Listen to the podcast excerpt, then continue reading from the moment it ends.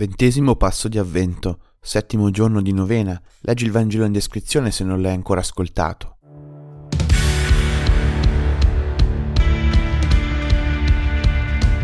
L'incontro con Elisabetta, ascoltato nel Vangelo di ieri, sfocia oggi nel canto del Magnificat, il canto che fa Maria, il canto che la Chiesa ha fatto suo per la preghiera dei Vespri al tramonto. È un'esplosione di gioia, grandi cose ha fatto in me l'Onnipotente.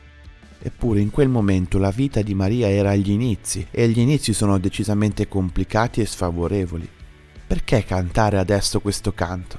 Abbiamo tutti molte ragioni per cui essere scontenti, amareggiati, delusi, forse anche arrabbiati con la vita e con Dio, ma ci fermiamo sempre lì. Tutto ruota sempre attorno a noi e non siamo capaci di fare quello che fa Maria, ovvero alzare lo sguardo, sapere di essere parte di un progetto di salvezza che Dio interviene, che Dio viene, è già all'opera in questo momento, ma non lo posso vedere se guardo e penso solo al mio ombelico.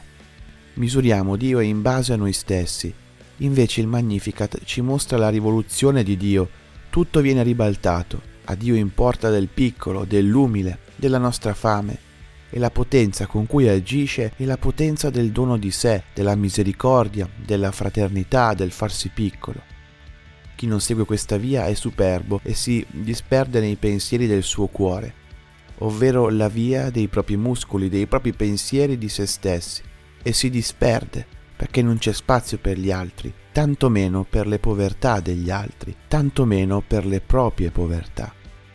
La potenza di Dio squarcia cieli e fa tremare montagne facendosi piccolo, facendosi dono, usando misericordia e agendo nella storia di ciascuno senza cambiarla, senza abbattere gli avversari come super guerriero, ma facendosene carico.